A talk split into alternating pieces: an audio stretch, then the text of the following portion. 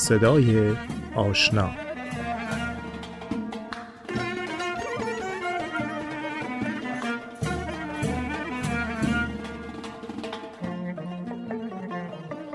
صدای آشنا این برنامه صدایی است آشنای چندین نسل.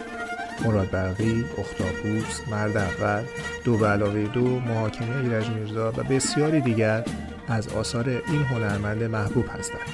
پرویز کاردان پرویز کاردان رو از زبون خودش بشنوید.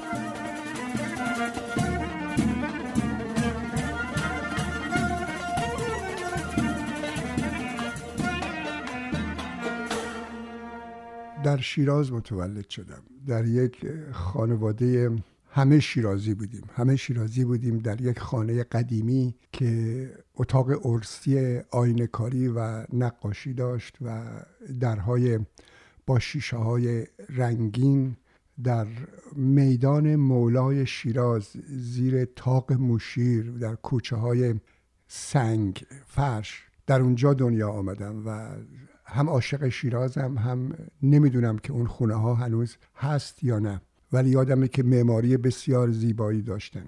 از پنج سالگی به خاطر شغل پدرم ما از شیراز آمدیم به آباده و بعد آمدیم به یزد که پدرم شغل دولتی داشت رئیس ثبت یزد بود و من کلاس اول و دوم رو در یزد بودم و خاطره چندانی ندارم از یزد. فقط یادم اون موقع یک شب یکی از دوستای پدرم یک رادیو آورد و ما اولین بار رادیو دیدیم که بی بی سی رو می‌گرفت. خوب یادمه که وقتی که رادیو رو کار مینداخت یک سیم دیگه یک چراغم روشن می‌کرد. بعدها که بزرگ شدیم فهمیدم که اون رادیو 110 ولت بود و با اون چراغی که روشن می‌کرد برق رو ضعیف می‌کرد که بتونه راه بندازه. بعد از اون ما به تهران اومدم. در تهران بودم و در 15 16 سالگی بودد که یک بار که رفتم به شیراز چون مرتب می‌رفتیم شیراز همه فامیل ما شیرازیه. در شیراز یک مراسمی بود یک مراسم ختم سوران بود و در اونجا دیدم که یک سری آدم ها آمدن که کار عروسکی انجام می‌دادن. در کار عروسکی شیراز بهش میگن پهلوان کچلک. علت اینکه پهلوان کچلک بهش میگن اینه که قهرمان اون داستان عروسکی یک پهلوانی است که مو نداره کچله و عاشق یک دختر میشه و چون کچله دختر رو بهش نمیدن. هم پهلوان کچلک بهش میگن هم بهش جی جی وی جی میگن. علت جی جی وی جی اون سوتی است که اون عروسک باز تو دهنش می‌گذاره که جای اون صحبت می‌کنه. من خیلی انگیزه پیدا کردم برای که از همون موقع که در ایرانم بودم از 15 سالگی به هنرستان کمال مرغ می‌رفتم نقاشی می‌کردم و بعد همراه اینا راه افتادم رفتم بعد از این کارشون تموم شد به محلشون که محله یهودی های شیرازه. تمام هنرمندان شیراز نه تمام یعنی اکثر هنرمندانی که در مجالس و محافل برای هنرنمایی چه کار نمایش چه کار عروسکی چه کار موسیقی در اون موقع می آمدن از محله کلیمی های شیراز می آمدن حال من با اینها رفیق شدم و عکس گرفتم و مطالعه کردم روی کار عروسکی شیراز. بعدها فهمیدم که عروسکی شیراز از طریق هند آمده از طریق بمبئی برای اینکه از طریق خلیج فارس به بمبئی زیاد سفر می‌کردن. به حال پروژه رو که نوشتم پدرم گفت برو هنرهای زیبای کشور و در اونجا بگو که من این کارو کردم. من رفتم هنرهای زیبا در میدون بهارستان. یک آقایی بودن گفتن مدیر کل اسمش الان یادم نیست بهش دادم و گفت ما از این کارا نمی‌کنیم. بفرمایید شما. بعد 15 16 سالم بود. خیلی بهم برخورد. داشتم میمدم در بین راه دیدم که همه معدب وایسادن و یک مرد قد بلند همچین خیلی شیکوشی از تو راه رو میاد و همه بهش سلام می‌کنن. من رفتم جلو گفتم سلام. گفت بفرما کاری داشتین؟ گفتم والا من یه همچی کاری کردم رو عروسکی شیراز. رفتم اونجا. گفت خیلی کار خوبی کردی. اسم این آقا بعدا فهمیدیم آقای پهلبود بود. که اون موقع رئیس هنرهای زیبا بود بعدها هنرهای زیبا به وزارت خونه شد وزارت فرهنگ و هنر برو ما تازه ده روز یک اداره درست کردیم به اسم اداره هنرهای دراماتیک که کارهای نماشی انجام میشه. یه قسمت عروسکی هم اونجا می‌خوایم راه بندازیم. من اومدم اونجا آقای دکتر مهدی فروخ یادش گرامی باد مدیر اونجا بود تازه از انگلیس آمده بود و جزو نادر کسانی بود که تئاتر خونده بود شکسپیر خونده بود در آکادمی سلطنتی انگلستان و مدیر اونجا شده بود و چند نفر که بعدها باشون آشنا شدم رکنالدین خسروی علی نصیریان زندیات نادر نادرپور که قرار بود اونجا مجله نمایش منتشر کنه شماره منتشر کرد. کار عروسکی شروع کردیم. اون بعد دیگه آلودی اون اداره شدم استخدامم کردن.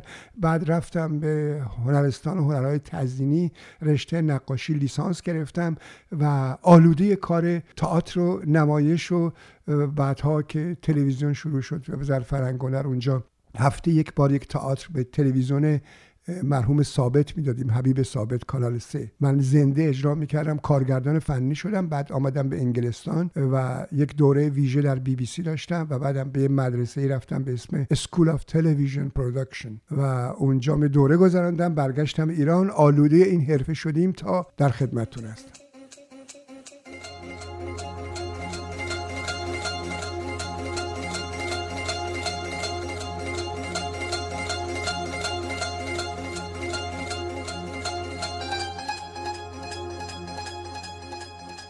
کاری که من روی نمایش عروسکی کردم با علی نصیریان مطرح کردیم. اون این کار رو دنبال کرد و رو کار صحنه دنبال کرد و من بر, اساس همون کارهای نمایش قدیمی نمایشنامه نوشتم به اسم امیر ارسلان که برنامه افتتاحیه تالار 25 شهریور کرد اسمش سنگلت شده بود که علی نصیریان کارگردانی کرد. موقعی که اجرا بود من در انگلیس بودم. و کار رو دنبال کردیم تا یادم آمد. بزرگتون ارز کنم که موقعی که در وزارت فرهنگ در اداره تئاتر وزارت فرهنگ بودم با یک دختر خانمی آشنا شدم خانم فرزانه تاییدی که علاقه عجیبی به کار هنر داشت. و جزو مشکلاتش هم این بود که پدرش تیمسار تاییدی اصلا مخالف این بود که این کار رو بکنه و اینها. و ما با هم ازدواج کردیم. و سه سال با هم ازدواج کرده بودیم و حاصل این ازدواج پسری است به اسم کیوان کاردان که امروز در لس آنجلس زندگی می‌کنه. دو تا نوه دارم ازش و خانم آمریکایی داره و کامپیوتر گرافیسته مدتی برای دیزنی کار می‌کرد حالا کمپانی خودشو داره و بسیار موفقه. خانم فرزانه تعییدی هم در انگلیسه و امیدوارم همیشه خوب باشه و جزو بازیگران محبوب همسر فعلی منه. و خیلی هم با هم دوستن. 39 سال پیش با خانم فعلیم ازدواج کردم و بسیار خانم خوبی است و حاصل این ازدواج دختری است به نام شادی که وکیل شد از چند تا ایالت و الان دی ای به قول ایرونیا دادستان و این هاست در دادگاه مرکزی لس آنجلس اونجا کار می‌کنه و منم الان با کارهای مختلف نمایشی دست و پا می‌زنم.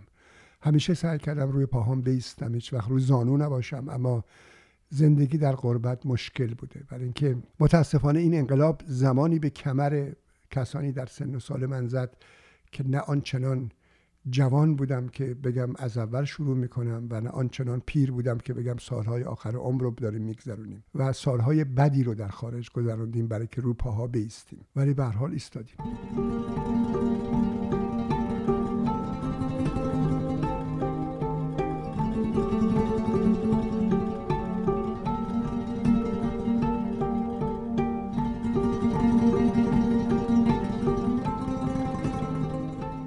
نمی‌دونم شاید دیگران باید این قضاوت رو بکنن. ولی من همیشه فکر کردم که در زندگی آدم آرام و باگذشتی بودم و با مشکلات خیلی آروم ساختم و هیچ وقت گله نکردم. سعی کردم که دوستای خوبی داشته باشم. از هنوز کسانی که در دبیرستان یا حتی دبستان با من آشنایی داشتن تا دانشکده تا امروز فرصتی بشه با من تماسی می‌گیرن و همدیگر رو می‌شناسی بازیگرانی که قبلا با من کار می‌کردن با همشون دوستیم و حفظ کردم. سعی کردم که منطقی باشم در زندگی در مورد همه چیز.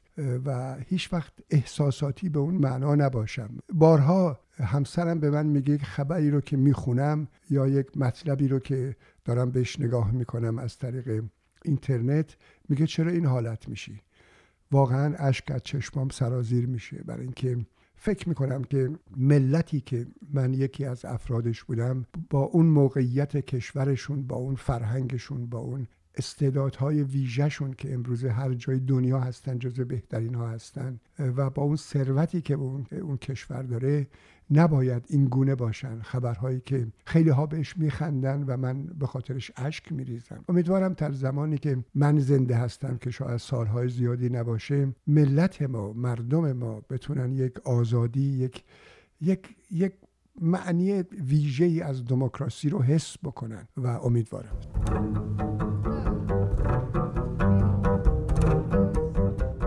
سعی می‌کنم سنت شکن باشم. سعی می‌کنم که اولا یک نکته همیشه استادم به من گفته دکتر فروخ که بدترین هنرمندان فرقی نمی‌کنه چه یک نقاش چه یک بازیگر چه فیلمساز موقعی است که عاشق کارش بشه. فکر کنه اون کاری که کرده درست این کاره. هیچ وقت این فکر رو نکردم. آدمی کارهاش رو مثل بچه‌هاش دوست داره ولی باید بدونه این بچهش هم یک نابغه نیست معمولیه. همیشه سعی کردم نوآوری داشته باشم در کارم. اولین بار که در تلویزیون ملی ایران یک سریال با آقای سیاد شروع کردیم که من می نوشتم کارگردانی می کردم سیاد و خانم مری آپیک و بسیار از بچه ها با من بازی می کردم به اسم امیر ارسلان. سعی کردم که خیلی مدرن باشه. یعنی اینکه مثلا اگر امیر ارسلان وارد جنگل می‌شد ما یه تابلو نقاشی کرده بودیم جنگل و اون پاره می‌کرد. اون تابلو رو می‌رفت تو همه اول گفتن که این گفتم آره نوآوریه. و همینطور در یک نمایشنامه نوشتم که آقای مقفوریان کارگردانی کرد به نام سیاه زنگی مرد فرنگی و دایر زنگی که داستان یک سیاه زنگی بود که در اون در اون موقعی که من نوشته بودم مثل اینکه رو پیشونیش نوشته بودم که باید همیشه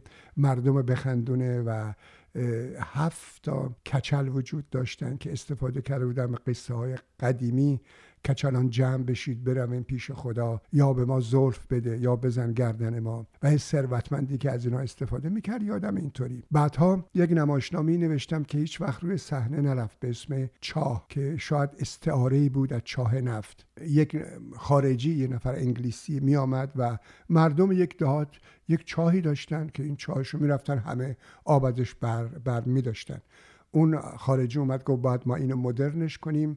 چرخ چای مدرن براش میذاشت. خلاصه دورش رو دیوار میکشیدن و یک دفعه دیدن که مردم اون ده باید پول پرداخت کنن برن آب خودشون از اون چاه بکشن برای اینکه مدرن شده. آره همیشه سعی کردم. با آقای سیاد برنامه اختاپوس داشتیم که من بازی می‌کردم. سیاد کارگردانی بود. من گاهی اوقات کار فنی تلویزیونش انجام می‌دادم. خیلی نوآوری بود در زمان خودش. سریال خانه به دوش رو که ساختم معروف مراد برقی خودش نوآوری بود ولی بعدها چند تا برنامه دیگه ساختم. مهمترین سریال مرد اول بود که جز بهترین کارهایی است که خودم فکر می‌کنم کردم. و سریال های مثل تابستان مثل دو به علاوه دو که با موسیقی و نمایش کارهای انتقادی می‌کردیم و اسمش گوشتم دو به علاوه دو برای اینکه گاهی آقا دو به علاوه دو تو ایران چهار نمی‌شد و می‌تونست شماره دیگه ای بشه یا کارهای دیگه که انجام داد. هم به پسرم هم به دخترم مفتخرم برای اینکه سخت پشت سر من ایستادن. گاهی اوقات من سرما می‌خورم بیشتر از همه اونها نگران هستن و دوستشون دارم اونها من دوست دارن. خانومم که نزدیک 40 سال 39 سال باش زندگی می‌کنم. همیشه فکر می‌کنم بهش مدیونم برای که او در بدترین دوران زندگی پشت سر من ایستاد. خوب یادم زمانی که در انگلیس بودم و من تازه از ایران خارج شده بودم و بسیار ضعیف بودم. می‌رفتم تو خیابون قدم می‌زدم و اون موقع سیگار میکشیدم. من سی و چهار سال سیگار رو رها کردم. خانم من بدون که من بدونم یواشکی دنبالم میآمد که من برای سر خودم نیارم. بسیار خانم خوبی است و هم دوستش دارم هم مثل یک دوست با من زندگی کرده.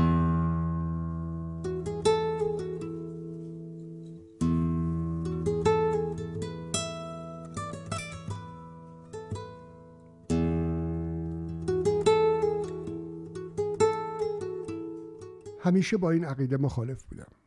با رول مدل مخالف بودم. من فکر می‌کردم که هر کسی باید خودش باشه.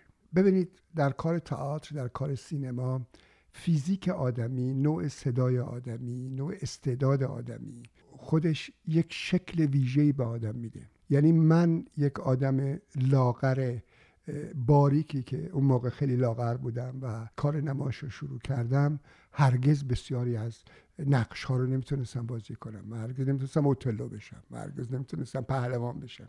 ولی نقش هایی رو بازی می‌کردم که آدم های پهلوان نمی‌تونستم بازی کنم در اداره تئاتر وزارت فرهنگ و هنر که بودیم من مثلا کار نمایش شروع کردم اول بار با حمید سمندریان. حمید سمندریان از آلمان آمده بود و دوست عزیز من یادش گرامی باد و نمایشنامه گذاشت به نام دوزخ. اسم اصلیش بود در بسته مال ژان پل این نمایشنامه رو اجرا کردیم با خانم شیخی و دیگر دوستانمون. خانم جاله سبا دختر مرحوم سبا و همینطور با آقای رکنالدین خسروی و من. این نمایشنامه سه نفر هستن که در یک اتاقی که فکر می‌کنن جهنمه هستن و یه دربان دارن. که دربار جهنمه من بودم و این باید موژه نمی‌زد. اولین بار اصلا قرار بود نمایشنامه دیگه بازی کردیم ولی این نمایشنامه رو. سمندریان اومد به من گفتش که یه نمایشنامه برنارد شو سرباز شکلاتی به تو می‌خوره. من نمایشنامه رو خوندم وحشت کردم اصلا. انقدر مشکل بود. و از اینجا شروع کردم. و هر کسی که آمد به اداره تئاتر مثلا خانم صابری آمد به اداره تئاتر اولین نمایشش رو من براش بازی کردم. و آقای مغفوریان آمد از آلمان اولین نمایش رو من باش بازی کردم پایان آهنگ رول سرباز رو بازی کردم برش و رول مدلی نداشتم. به بسیاری از کمدین ها علاقه مندم به آدم هایی مثل چارلی چاپلین مثل دنیکی یا دیگر آدم هایی که دوستشون داشتم ولی هرگز هرگز دلم نخواسته اونها بشم. دلم خواسته پرویز کاردان باشم. و خاصیت اداره تئاتر که دکتر مهدی فروغ همه ما رو تربیت کرد در این بود که امروزه به بازیگرانی که الان هستن مثل عزت الله انتظامی که من باش چندین نمایشنامه بازی کردم علی نصیریان جمشید مشایخی کشاورز همه این برای بچه‌ای که با هم بودیم همه خودشونن. دیگران اینا رول مدل های دیگران دارن میشن. خب هیچ وقت با این عقیده ای که یک نفر رو بگیرم رول مدل خودم بکنم موافق نبودم. باید آدمی بخونه تمرین کنه مطالعه کنه خودش بشه.